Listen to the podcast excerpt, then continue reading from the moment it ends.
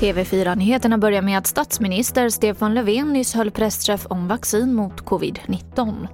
Idag kan jag berätta att regeringen då alldeles nyss på ett extra regeringssammanträde beslutat att delta i ett EU-gemensamt avtal om att köpa vaccin ifrån Pfizer Biontech om, naturligtvis, om det godkänns för användning.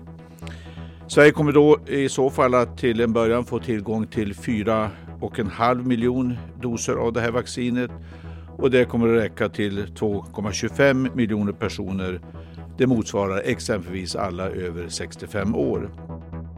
61 nya dödsfall i covid-19 har rapporterats in sedan i fredags och totalt har 6 225 personer avlidit i sjukdomen i Sverige. Och så kan jag också berätta att flygplatsen Kastrup i Köpenhamn stänger om en vecka nästan hälften av terminalområdet på grund av det minskade resandet under pandemin.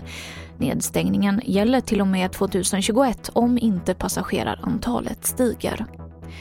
Och det var det senaste från TV4 Nyheterna. Jag heter Emily Olsson.